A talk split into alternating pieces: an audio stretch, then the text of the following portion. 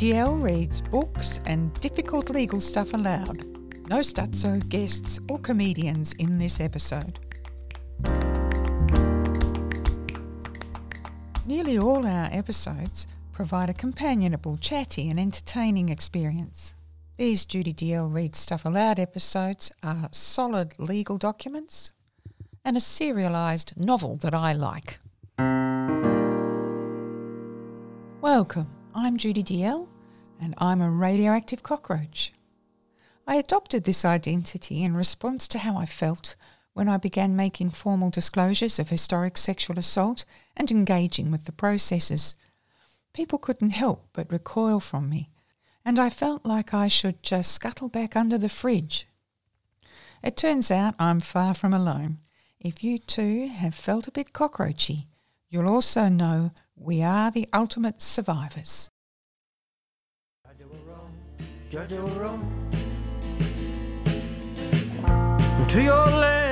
Radioactive Cockroach is recorded with gratitude and respect for elders past, present, and emerging on the land of the Jajawarong. Sovereignty was never ceded, always was, always will be Aboriginal land. Jajawarong. Jajawarong.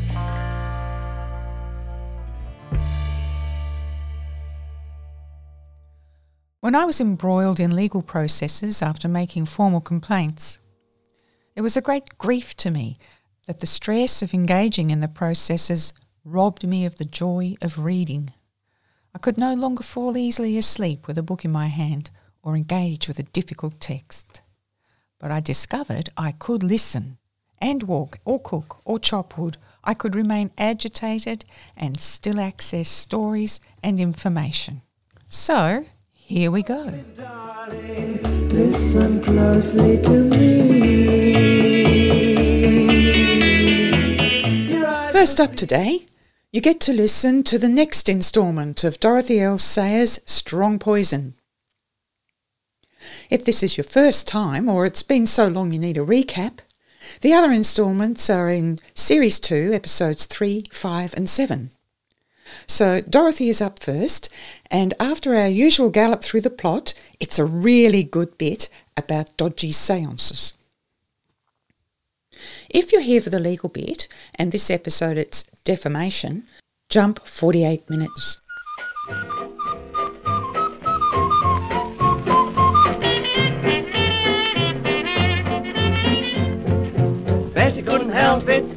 Any more than you could. Or I could. Bessie couldn't help it, though she tried to be good. Oh. oh, so good. She was pretty as the heavens above. Oh, boy, and how she could love. Oh. Bessie had affection that was simply. Oh, but then don't go down in the mud, darling. Bessie couldn't help it any more than you could. Oh. Or I could. Oh. We continue our gallop through the plot of Dorothy L. Sayers' Strong Poison. Chapter XIV, otherwise known as 14. This is a fabulously entertaining account of Miss Murchison's charade as she carefully and conspicuously performs making an error and agrees to stay back and correct it. She has, of course, pre prepared the correction and devotes the time to gaining access to the deed box with competent use of the picklocks supplied by Blindfold Bill. Having evaded the curiosity of a colleague and the charwoman, she picks the lock and discovers a letter from Mrs. Wrayburn dated 1920. Mrs. Wrayburn expresses her gratitude for Mr. Urquhart's diligence in managing her financial affairs and asks that he establish a trust with Urquhart himself as sole trustee to manage her affairs entirely. Now aged 80, she anticipates an inevitable decline and so is planning for that eventuality. I think it's what we would call granting full power of attorney. Significantly, she requests he visit to draw up both this document and her will. The confirmation of the existence of the will has, Miss Murchison feels, crowned her illicit venture in glory. She heads off to treat herself to supper in Soho, humming, she realises with some bemusement, sweeping through the gates. I really like Miss Murchison. Chapter XV, otherwise known as 15. And Wimsey treats Miss Murchison to a splendid lunch. There follows an eloquent insight into Wimsey's tortured state of mind, as he has not yet saved Harriet from the hangman.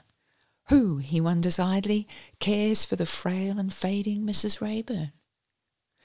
He dashes out to Miss Climpson, the manager of Wimsey's cattery that employs Miss Murchison, and she's also the juror whose high church Anglican conscience enabled her to stick out for Harriet's innocence when sitting on the jury. Wimsey commissions her to go and visit a boarding house in the village where Mrs. Wrayburn lives, it's a common practice for genteel ladies of her class to go and stay in boarding houses and to collect as much gossip as possible, especially find out who nurses Mrs. Wrayburn. Wimsey's next port of call is to Chief Inspector Parker. Amid much bluster from Parker about respect and worthiness and class, Wimsey prevails upon him that he is being hopelessly Victorian and making Lord Peter's sister, Lady Mary Wimsey, with whom he has been dining for five years, very unhappy. It is this last information that steals the resolve of the smitten Parker, and he promises to propose marriage to her pronto. But before Wimsey leaves, Parker gives him bad news. The packet from which Philip Boyes dispensed the mysterious white powder which he had scoffed down in the pub on the day he died has been found. It was bicarbonate of soda, not, therefore, suicide. And we go on into chapter XVI or 16 when the lawyers say, I told you so. Lady Mary and Chief Inspector Parker's bliss served to irritate Wimsey's own state of mind. But the voluble letters from Miss Climpson to Lord Peter are opening a crack in the shutters on the window of hope. As usual, Dorothy L. Sayers embeds her plot development in hugely entertaining observations of character and social mores, so we learn a great deal about the travails of train travel, the life of single older women in genteel boarding houses, village tea shops and cafes, and village life in all its glory. Her cover story is that she has come into enough money to buy a cottage in the district where she intends to paint watercolours. She's looking about. She has discovered Mrs. Wrayburn's large and beautiful house, a short omnibus ride, fare one penny, from the village. It's largely shuttered, but a smoking chimney confirms habitation on one side of the house. She has discovered Mrs. Wrayburn has a nurse companion. There are also a couple of servants and a housekeeper in residence. Under a number of plausible pretexts, sketching, shopping, and creating a dropped parcel so she can stop people at random to ask if it's theirs and so begin to chat, Miss Climpson strikes up a conversation in a cafe with Mrs. Wrayburn's nurse, Miss Booth. It quickly emerges that Miss Booth is an enthusiastic spiritualist and is reading a book called Can the Dead Speak at her cafe table. We then learn the extent to which spiritualism preoccupies the attentions of women in boarding houses. Miss Climpson is not one of them, as her rigorous high church practices forbid it. But her curiosity had led her to strike up the acquaintance of an interested skeptic while holidaying in Bournemouth. This skeptic taught her many tricks of the trade employed by spiritualists to fake a seance. It's clear to Miss Climpson that Miss Booth is very vulnerable and in the hands of a charlatan. and so she ingratiates herself as an experienced and knowledgeable person in the world of spiritualism who has been told she has nascent medium powers. She arranges to sit with Miss Booth and contact the other side. She has two motives. Firstly, find the will, Mrs. Wrayburn's will, for Lord Peter. And secondly, warn Mrs. Booth off the charlatan via a trusted voice from the other side. The second appeases her conscience over the deceit. She makes a few purchases from the hardware shop and spends an industrious evening fashioning her tools. And then off she goes to steal Mrs. Wrayburn's will. Chapter XVII 17 Miss Climpson enjoys a delicious meal with Miss Booth in a beautiful panelled room of Mrs. Wrayburn's house. They decide to sit in Miss Booth's private sitting room for a seance, where Miss Climpson waits while Miss Booth goes to settle her now largely insensible patient for the night. Miss Climpson takes the opportunity to examine all the memorabilia on the crowded mantelpiece, memorizing names, dates, locations, and making quick inferences regarding what has been important to Miss Booth throughout her life. When she returns, Miss Booth finds Miss Climpson seated by the fire, deeply engaged in a novel. Miss Climpson readily agrees to all Miss Booth's suggestions regarding her accustomed arrangements for a seance, including a lightweight bamboo table, low light so as not to disrupt the vibrations, and Miss Climpson's back to the fire. Miss Climpson could think of no better conditions for the faking of phenomena. They agree on Miss Climpson as medium and Miss Booth as note taker. Miss Climpson is able to use her home manufactured sleeve hooks to manipulate the table, and produce loud raps by pressing on a soap dish which is fastened between her knees with a garter. So, combined with the information she has gleaned from the mantel shelf, her knowledge of how seances are generally faked, as well as her considerable performance skills, she absolutely gains the confidence of Miss Booth. She goes home in a taxi with a return date set. Chapter XVIII 18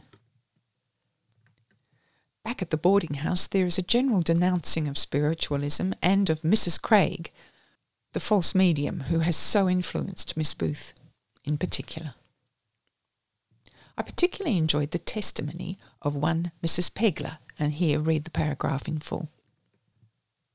There I agree with you, said Mrs. Pegler. No words can express the disgust I feel at the intrusion of women like this Mrs. Craig into realms that should be sacred to us all. Imagine, Miss Climpson, that that woman, whom I do not know and have no intention of knowing, actually had the impertinence once to write to me and say that she had received a message at one of her seances, as she calls them, purporting to come from my dear husband. I cannot tell you what I felt to have the General's name actually brought up in public in connection with such wicked nonsense. And of course it was the purest invention, for the General was the last man to have anything to do with goings on. Pernicious poppycock, he used to call it in his bluff military way. And when it came to telling me, his widow, that he had come to Mrs. Craig's house and played the accordion and asked for special prayers to deliver him from a place of punishment, I could only look on it as a calculated insult.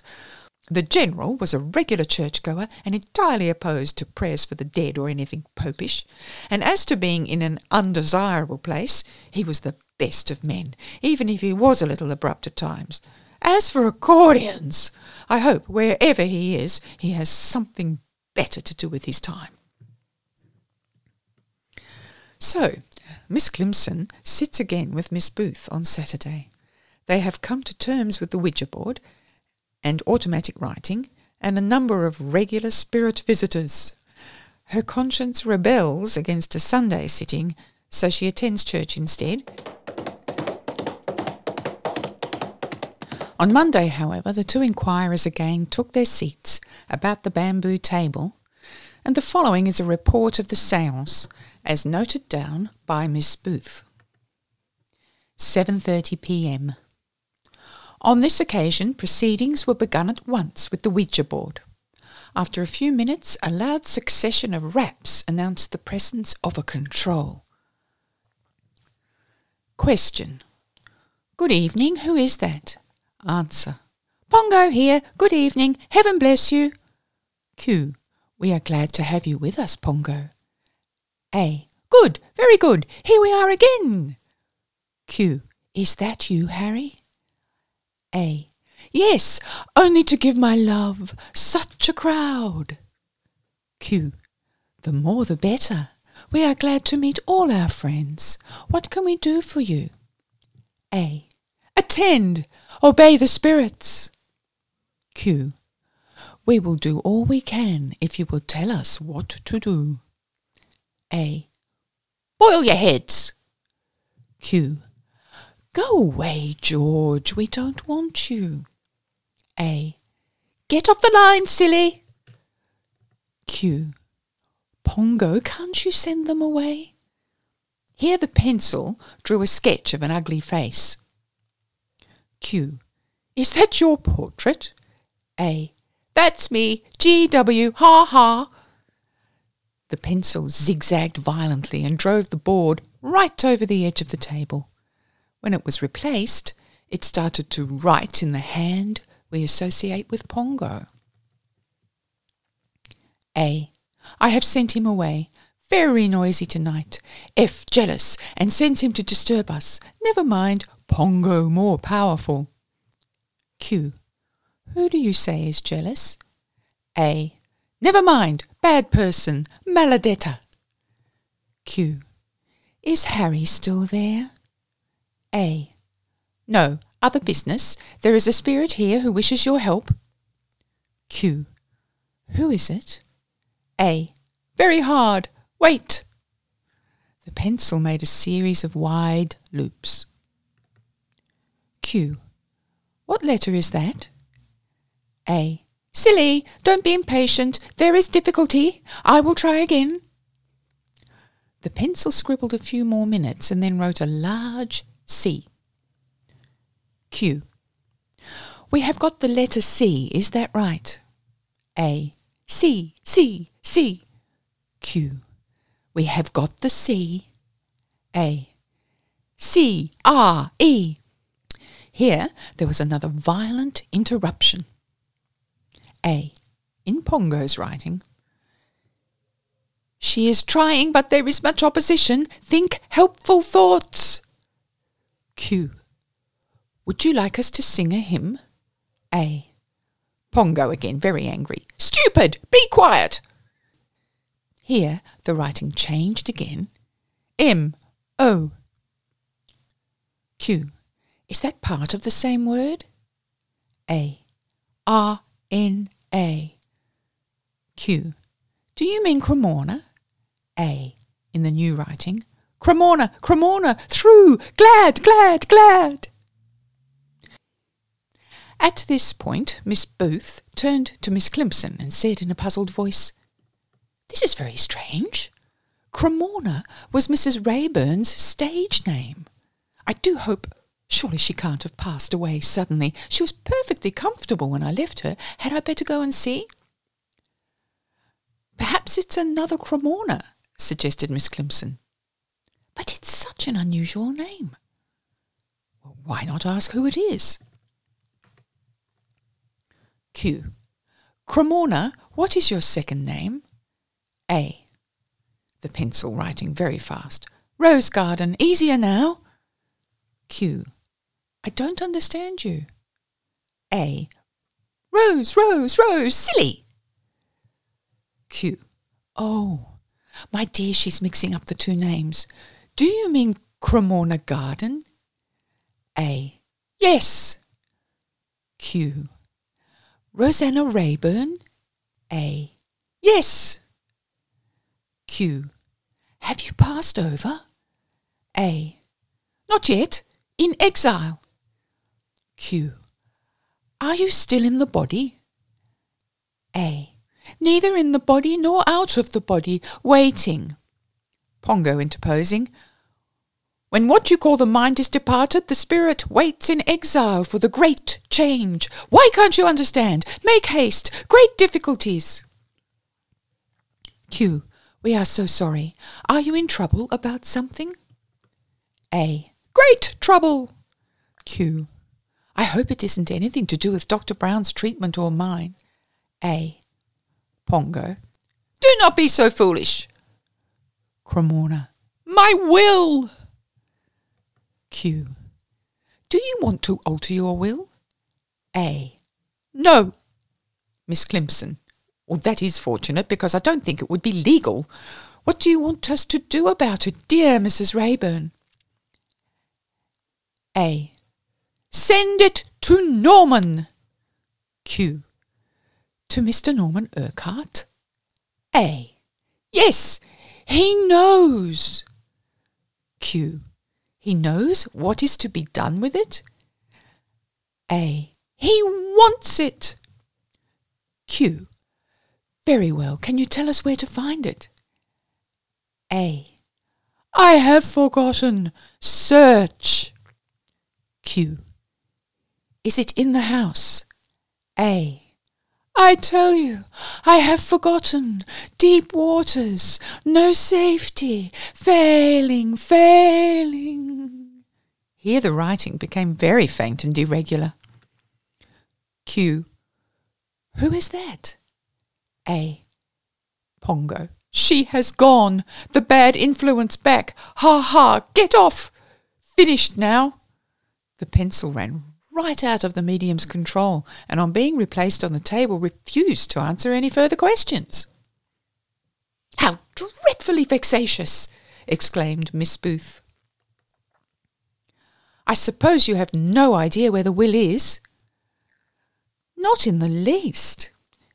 In the B, she said. Now, what could that be? In the bank, perhaps? suggested Miss Climpson. It might be. If so, of course, Mr. Urquhart would be the only person who could get it out. Then why hasn't he? She said he wanted it. Of course. Then it must be somewhere in the house. What could B stand for? Oh, box, bag, bureau? Bed? It might be almost anything.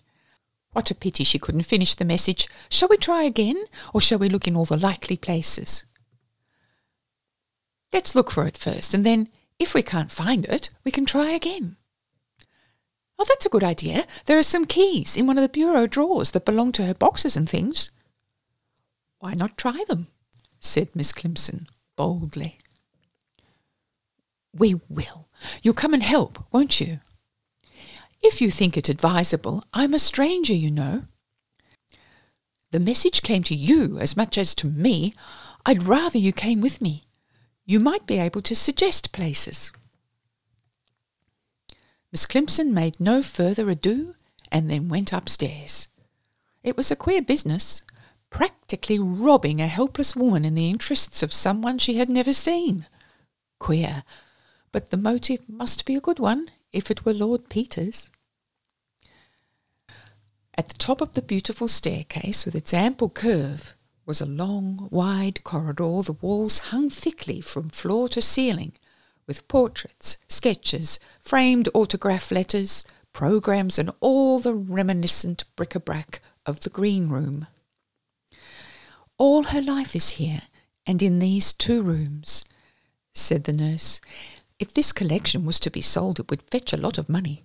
I suppose it will be some day. Whom does the money go to, do you know? Well, I've always thought it would be to Mr. Norman Urquhart. He's a relation of hers, about the only one, I believe, but I've never been told anything about it.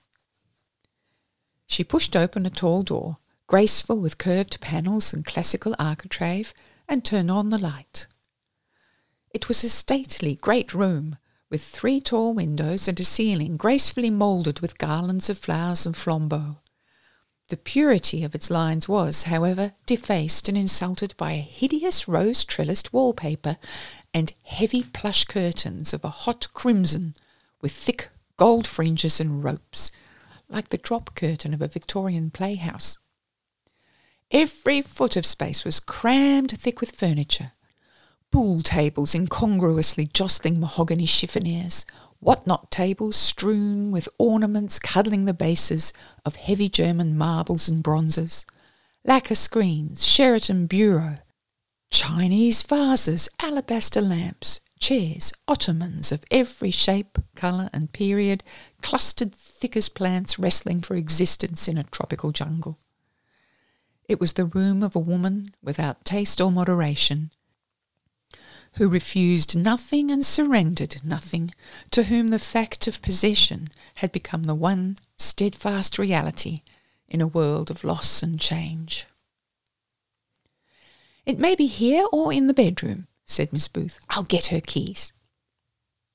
She opened a door on the right. Miss Climpson, endlessly inquisitive, tiptoed in after her. The bedroom was even more a nightmare than the sitting room.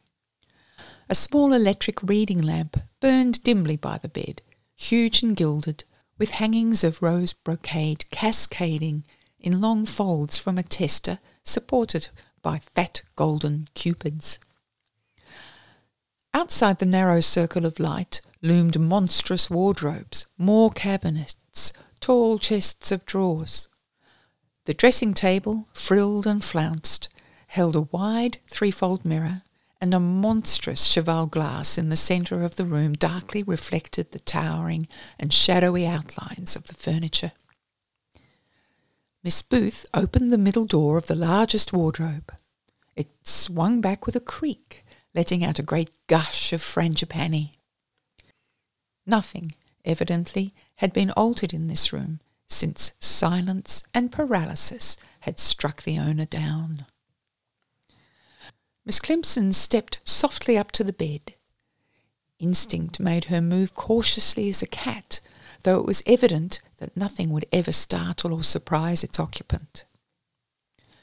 An old, old face, so tiny in the vast expanse of sheet and pillow that it might have been a doll, stared up at her with unblinking, unseeing eyes.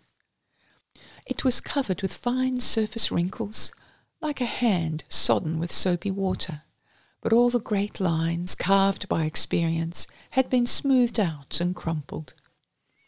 It reminded Miss Climpson of a child's pink balloon from which nearly all the air has leaked away. The escaping breath puffed through the lax lips in little blowing, snorting sounds and added to the resemblance. From under the frilled nightcap straggled a few lank wisps of whitened hair. Funny, isn't it? said Miss Booth, to think that with her lying like that, her spirit can communicate with us. Miss Climpson was overcome by a sense of sacrilege. It was only by a great effort that she prevented herself from confessing the truth. She had pulled the garter with the soap box above her knee for safety, and the elastic was cutting painfully into the muscles of her leg, a kind of reminder of her iniquities. But Miss Booth had already turned away and was pulling open the drawers of one of the bureau. Two hours passed and they were still searching. The letter B opened up a particularly wide field of search. Miss Climpson had chosen it on that account, and her foresight was rewarded. By a little ingenuity, that useful letter could be twisted to fit practically any hiding place in the house. The things that were neither bureau, beds, bags, boxes, baskets, nor bibelot tables could usually be described as big, black, brown, or buhl, or, at a pinch, as being bedroom or boudoir furniture.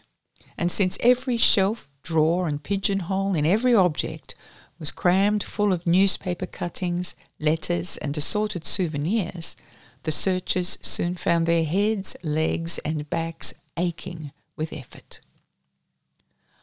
I'd no idea, said Miss Booth, that there could be so many possible places. Miss Climpson, sitting on the floor with her back hair uncoiling itself and her decent black petticoats tucked up nearly to the soap box, agreed wearily. It's dreadfully exhausting, isn't it? said Miss Booth. Wouldn't you like to stop? I can go on searching tomorrow by myself. It's a shame to tire you out in this way. Miss Climpson turned this over in her mind. If the will were found in her absence and sent to Norman Urquhart, would Miss Murchison be able to get hold of it before it was again hidden away or destroyed? She wondered. Hidden away, not destroyed. The mere fact that the will had been sent to him by Miss Booth would prevent the solicitor from making away with it, for there would be a witness to its existence. But he might successfully conceal it for a considerable time, and time was of the essence of this adventure. Oh, I'm not a scrap tired, she said brightly, sitting up on her heels and restoring her coiffure to something more like its usual neatness. She had a black notebook in her hand, taken from a drawer in one of the Japanese cabinets, and was turning its pages mechanically. A line of figures caught her eye. Twelve, eighteen, four, zero, nine, three, fifteen, and she wondered vaguely what they referred to. We've looked through everything here, said Miss Booth. I don't believe we've missed anything. Unless, of course, there is a secret drawer somewhere. Could it be in a book, do you think? A book? Why, of course it might. How silly of us not to think of that. In detective stories, wills are always hidden in books. More often than in real life, thought Miss Climpson, but she got up and dusted herself and said cheerfully, So they are. Are there many books in the house? Thousands, said Miss Booth, downstairs in the library. I shouldn't have expected Mrs. Wrayburn to be a great reader somehow. Oh, I don't think she was. The books were bought with the house, so Mr. Urquhart told me. They're nearly all old ones, you know, big things bound in leather. Dreadfully dull. I've never found a thing there to read, but they're just the sort of books to hide wills in. They emerged into the corridor. By the way, said Miss Climpson, won't the servants think it funny of us to be wandering about the place so late? They all sleep in the other wing. Besides, they know that I sometimes have visitors. Mrs. Craig has often been here as late as this when we have had interesting sittings. There's a spare bedroom where I can put people up when I want to. Miss Climpson made no more objections, and they went downstairs and along the hall into the library. It was big, and books filled the walls and bays in serried ranks. A heart-breaking sight. Of course, said Miss Booth, if the communication hadn't insisted on something beginning with B. Well, well, I should have expected any papers to be in the safe down here. Miss Climpson groaned in spirit. The obvious place, naturally. If only her misplaced ingenuity. Well, one must make the best of it. Why not look, she suggested. The letter B may have been referring to something quite different, or it may have been an interruption from George Washington. It would be quite like him to use words beginning with a B, don't you think? But if it was in the safe, Mr. Urquhart would know about it. Miss Climpson began to feel that she had let her invention play about too freely. It wouldn't do any harm to make sure, she suggested. But I don't know the combination, said Miss Booth. Mr. Urquhart does, of course. We could write and ask him. An inspiration came to Miss Climpson. I believe I know it, she exclaimed. There was a row of seven figures in the black notebook I was looking at just now, and it passed through my mind that they might be a memorandum of something. Black book, cried Miss Booth. Why, there you are. How could we have been so silly? Of course, Mrs. Wrayburn was trying to tell us where to find the combination. Miss Climpson again blessed the all-round utility of the letter B. I'll run up and fetch it, she cried. When she came down again, Miss Booth was standing before a section of the bookshelves which had swung out from the wall disclosing the green door of a built-in safe. With trembling hands, Miss Climpson touched the milled knob and turned it. The first attempt was unsuccessful, owing to the fact that the note did not make it clear which way the knob should be turned first. But at the second attempt, the pointer swung over on the seventh figure with a satisfying click. Miss Booth seized the handle, and the heavy door moved and stood open. A bundle of papers lay inside. On the top, staring them in the face, was a long sealed envelope. Miss Climpson pounced upon it. Will of Rosanna Wrayburn, 5 June 1920. Well, isn't that marvellous? cried Miss Booth.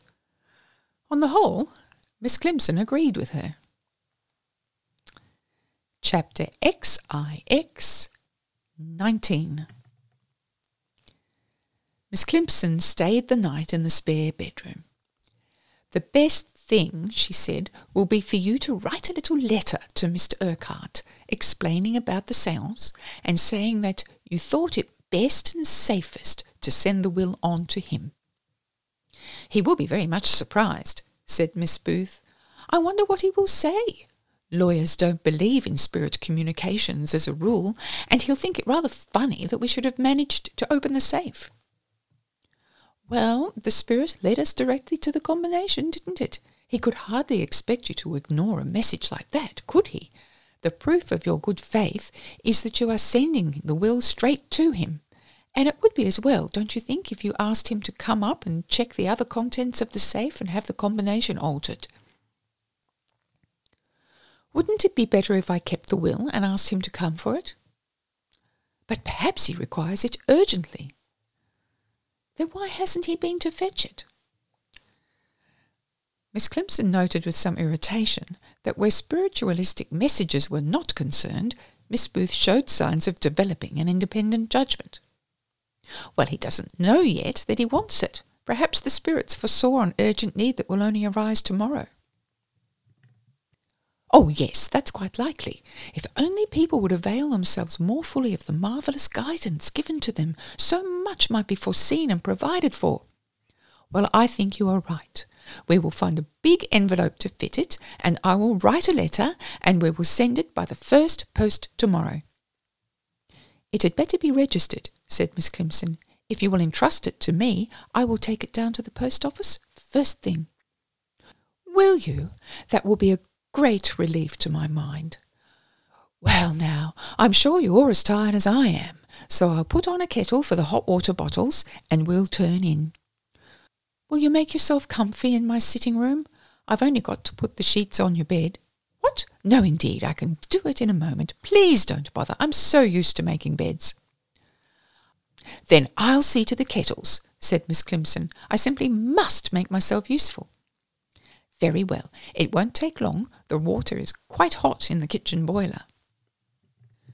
Left alone in the kitchen with the kettle bumping and singing on its way to boiling point, Miss Climpson wasted no time. She tiptoed quickly out again and stood with ear cocked at the foot of the stairs, listening to the nurse's footsteps as they pattered into the distance. Then she slipped into the little sitting room, took up the will in its sealed envelope, and a long thin paper knife, which she had already marked down as a useful weapon, and hastened back to the kitchen. It is astonishing how long a kettle, which seems to be on the verge of boiling, will take before the looked for jet of steam steadily emerges from its spout. Delusive little puffs and deceptive pauses in the song tantalized the watcher interminably. It seemed to Miss Climpson that there would have been time to make twenty beds before the kettle boiled that evening. But even a watched pot cannot absorb heat for ever. After what appeared to be an hour, but was actually about seven minutes, Miss Climpson, guilty and furtive, was holding the flap of the envelope before the scalding steam. I mustn't hurry, said Miss Climpson. Oh, blessed saints, I mustn't hurry or I shall tear it. She slipped the paper knife under the flap. It lifted. It opened cleanly, just as Miss Booth's steps resounded in the passage. Miss Climpson adroitly dropped the paper knife behind the stove and thrust the envelope with the flap doubled back to prevent it from re-sticking itself behind a dish cover on the wall. The water's ready, she cried blithely. Where are the bottles? It is a tribute to her nerve that she filled them with a steady hand. Miss Booth thanked her and departed upstairs, a bottle in each hand. Miss Climpson pulled the will from its hiding place, drew it from its envelope, and glanced swiftly through it. It was not a long document, and in spite of the legal phraseology, its purport was easily gathered. Within three minutes she had replaced it, moistened the gum, and stuck the flap down again. She put it in her petticoat pocket, for her garments were of a useful and old-fashioned kind, and went to hunt in the pantry. When Miss Booth returned, she was making tea peacefully. I thought it would refresh us after our labours, she remarked. A very good idea, said Miss Booth. In fact, I was just going to suggest it. Miss Climpson carried the teapot to the sitting room, leaving Miss Booth to follow with the cups, milk, and sugar on a tray. With the teapot on the hob, and the will once again lying innocently on the table, she smiled and breathed deeply. Her mission was accomplished. A letter from Miss Climpson to Lord Peter Wimsey, Tuesday, January 7, 1930. My dear Lord Peter, as my telegram this morning will, will have informed you, I have succeeded though what excuse I can find in my conscience for the methods I have used, I don't know, but I believe the Church takes into account the necessity of deception in certain professions, such as that of a police detective or a spy in time of warfare, and I trust that my subterfuges may be allowed to come under that category. However, you will not want to hear about my religious scruples, so I will hasten to let you know what I have discovered. In my last letter, I explained the plan I had in mind, so you will know what to do about the will itself, which was duly dispatched by registered post this morning under cover to Mr. Norman Urquhart. How surprised he will be to get it! Miss Booth wrote an excellent covering letter which I saw before it went, which explains the circumstances and mentions no names. I have wired to Miss Murchison to expect the package, and I hope that when it comes she will contrive to be present at the opening so as to constitute yet another witness to its existence. In any case, I should not think he would venture to tamper with it. Perhaps Miss Murchison may be able to investigate it in detail, which I had not had time to do. It was all most adventurous, and I am looking forward to telling you all about it when I come back. But in case she is not able to do so, I will give you the rough outline. The property consists of real estate, the house and grounds, and a personality. I am not good at legal terms, which I am not able to calculate exactly, but the gist of it all is this. The real estate is left to Philip Boyes absolutely. £50,000 is left to Philip Boyes also in cash. The remainder is not this called the residue, is left to Norman Urquhart, who is appointed sole executor.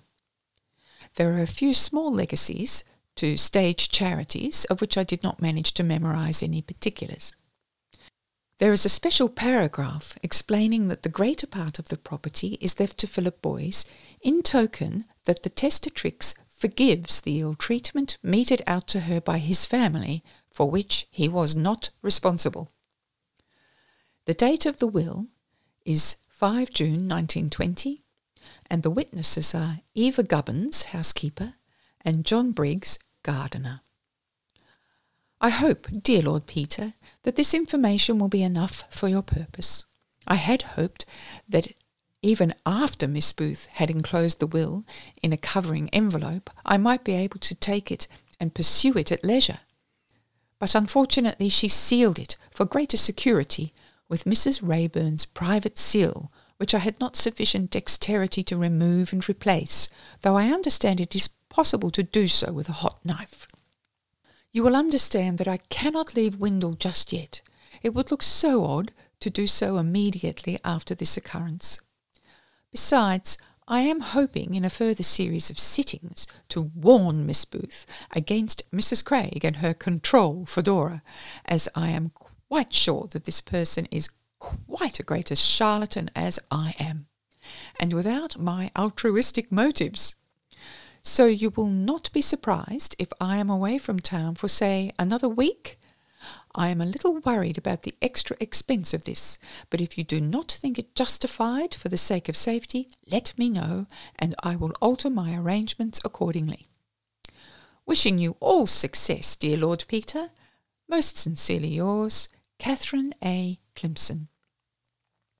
P.S. I managed to do the job very nearly within the stipulated week, you see. I am so sorry it was not quite finished yesterday, but I was so terrified of spoiling the whole thing by rushing it. Bunter, said Lord Peter, looking up from this letter. I knew there was something fishy about that will. Yes, my lord. There is something about wills which brings out the worst side of human nature. People who, under ordinary circumstances, are perfectly upright and amiable, go as curly as corkscrews and foam at the mouth whenever they hear the words, I devise and bequeath. That reminds me, a spot of champagne in a silver tankard is no bad thing to celebrate on. Get up a bottle of the Pommery and tell Chief Inspector Parker I should be glad of a word with him and bring me those notes of Mr. Arbuthnot's. And, oh, Bunter, my lord, get Mr. Crofts on the phone and give him my compliments and say I have found the criminal and the motive and hope presently to produce proof of the way the crime was done if he will see the case is put off for a week or so. Very good, my lord. All the same, Bunter, I really don't know how it was done. That will undoubtedly suggest itself before long, my lord. Oh, yes, said Wimsey airily. Of course. Of course, I'm not worrying about a trifle like that. Bessie couldn't help it any more than you could. Or I could. Bessie couldn't help it, though she tried to be good. Oh, oh, so good. She was pretty as the heavens above. Oh, oh boy, and how she could love. Oh, Bessie had affection that was simply. Oh, but then don't go down in the mud, darling. Bessie couldn't help it any more than you could. I can reliably predict that some of the following material will be triggering for some of you in varying degrees. We don't have to pull the trigger. Come on, love, just show some mercy. The whole point of these warnings is to give you choice. You can plan for the time and place to listen so you can be assured of having the resources you need. Or, alternatively, you can just not bother. He's buggered off. So he has, he's scarping. Brave Sir Robin ran away. No. Bravely ran away, away. I didn't. When danger reared its ugly head, he bravely turned his tail No. and fled. Yes, brave Sir Robin turned about. I didn't. Gallantly he chickened out, bravely taking I never did. feet. He beat a very brave retreat. Oh, lie. Bravest of the brave. I'm not living under a rock because I'm not an actual radioactive cockroach. Therefore, I am aware that there's been heaps of publicity regarding defamation suits. Christian Porter, Geoffrey Rush, we're looking at you, among many. But us cockroaches do have to consider how and where we make disclosures, partly in the context of the laws of defamation. Defamation, defamation. Them want come defend my name. I want me sin. So here I am, reading in selected excerpts from the Parliamentary Counsel's Committee Model Defamation Provisions. You can find the link to this in the notes on the podcast feed and also on our Facebook page. And the domain from which I drew them was the website of the Law Reform Commission of Victoria. I'm choosing to read the sections that provided me with the clarity I needed in achieving a general understanding of how these laws operate. I have read these documents from the public domain, excluding some technical bits and some repetitive or dull bits. I may even have made one or two small errors, so this reading should not be considered to be legal information or advice. It's just for the vibe, a general understanding. Always read the actual documents with the competent advice of an actual lawyer if you have any real interest in any real matter.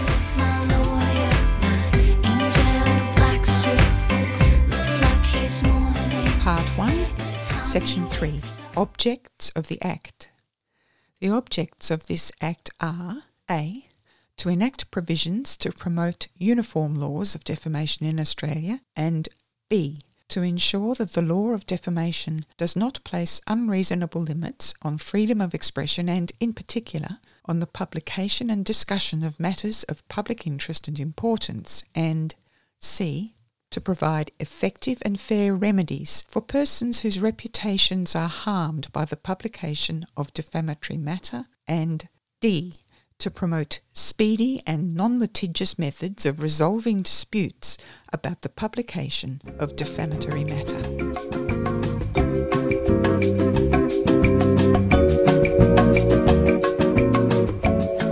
I now move to section 2 and one section with it.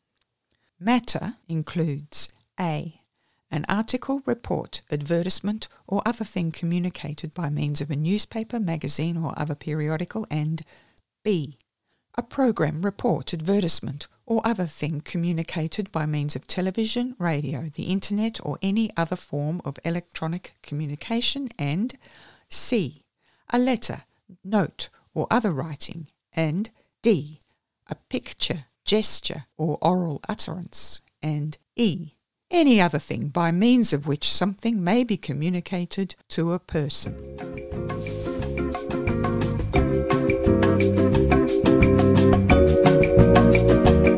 I now draw your attention to two general principles within the section General Principles.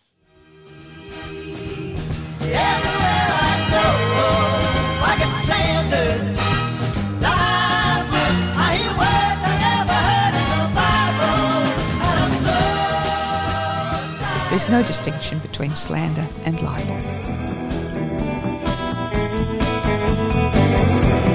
Don't speak ill of the dead. And there is no course of action for defamation of or against deceased persons. You can't defame the dead.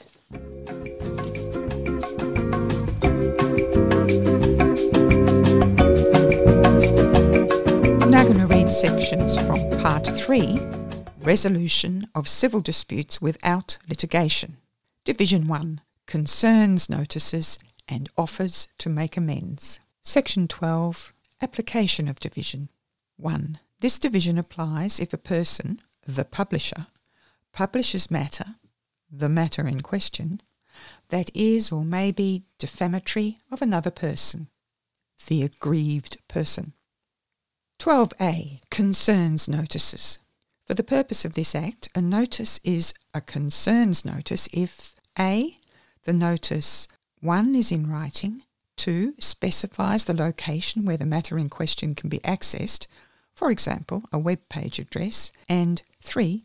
Informs the publisher of the defamatory imputations that the aggrieved person considers are or may be carried about the aggrieved person by the matter in question, the imputations of concern.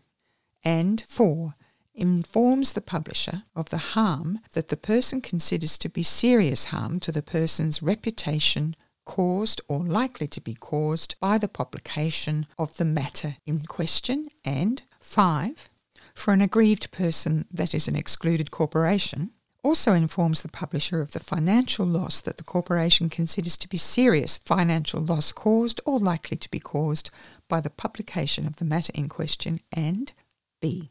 A copy of the matter in question, if practicable, provided to the publisher together with the notice. And there are more rules about the to and fro. defamation proceedings cannot be commenced without concerns notice. An aggrieved person cannot commence defamation proceedings unless a. The person has given the proposed defendant a concerns notice in respect of the matter concerned, and b. The imputations to be relied on by the person in the proposed proceedings were particularised in the concerns notice. And I'm sorry I'm laughing, but that really is. A Peter Piper picked a peck of pickled pecker. That number B. The imputations to be relied on by the person in the proposed proceedings were particularised in the concerns notice, and C. The applicable period for an offer to make amends has elapsed. There are some exceptions detailed in sections 2 to 5. 13. Publisher may make an offer to make amends. 1. The publisher may make an offer to make amends to the aggrieved person. 2. The offer may be A. in relation to the matter in question generally, or B. limited to any particular defamatory imputations that the publisher accepts that the matter in question carries. Section 14, when offer to make amends may be made, and this relates to time limits largely. Section 15, content to make amends. 1. An offer to make amends A must be in writing and B must be readily identifiable as an offer to make amends under this division and B1 must provide for the offer to be open for acceptance for at least 28 days commencing on the day the offer is made and C if the offer is limited to any particular defamatory imputations, must state that the offer is so limited and particularise the imputations to which the offer is limited.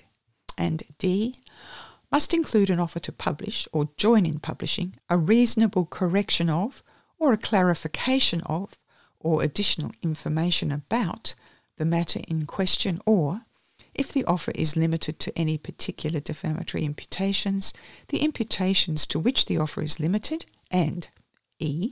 If the material containing the matter has been given to someone else by the publisher or with the publisher's knowledge, must include an offer to take or join in taking reasonable steps to tell the other person that the matter is or may be defamatory of the aggrieved person, and F must include an offer to pay the expenses reasonably incurred by the aggrieved person before the offer was made and the expenses reasonably incurred by the aggrieved person in considering the offer. 1a. In addition to the matters just read out, an offer to make amends may include any other kind of offer or particulars of any other action taken by the publisher to redress the harm sustained by the aggrieved person because of the matter in question, including but not limited to A. An offer to publish or join in publishing an apology in relation to the matter in question, or if the offer is limited to any particular defamatory imputations, the imputations to which the offer is limited, or B. If the matter has been published on a website or any other electronically accessible location, an offer to remove the matter from the website or location, or C. An offer to pay compensation for any economic or non economic loss of the aggrieved person, or D.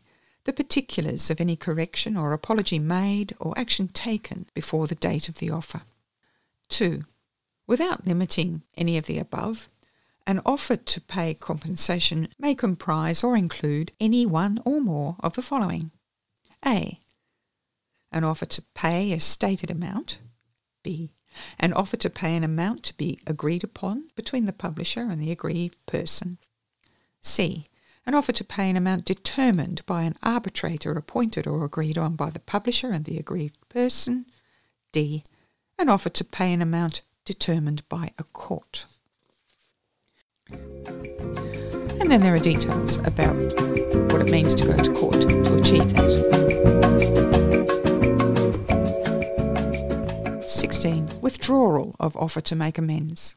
Details how a publisher can withdraw and renew offers within time limits.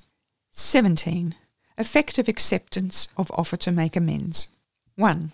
If the publisher carries out the terms of an offer to make amends, including payment of any compensation under the offer that is accepted, the aggrieved person cannot assert, continue, or enforce an action for defamation against the publisher in relation to the matter in question, even if the offer was limited to any particular defamatory imputations.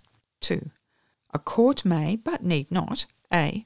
Order the publisher to pay the aggrieved person the expenses reasonably incurred by the re- aggrieved person as a result of accepting the offer, and b.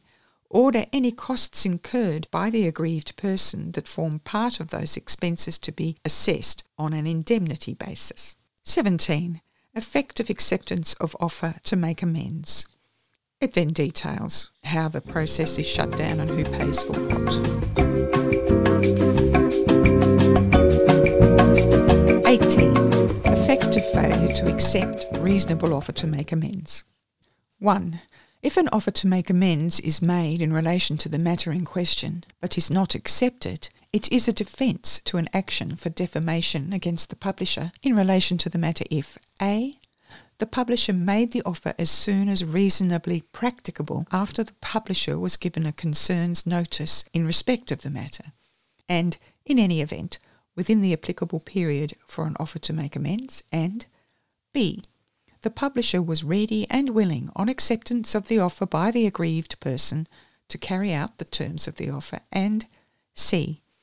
In all the circumstances, the offer was reasonable. Part 2 details what the court must take into account in determining whether an offer to make amends is reasonable. Division 2 Apologies 20. Effect of apology on liability for defamation. 1. An apology made by or on behalf of a person in connection with any defamatory matter alleged to have been published by the person, A. Does not constitute an express or implied admission of fault or liability by the person in connection with that matter, and B is not relevant to the determination of fault or liability in connection with that matter. 2.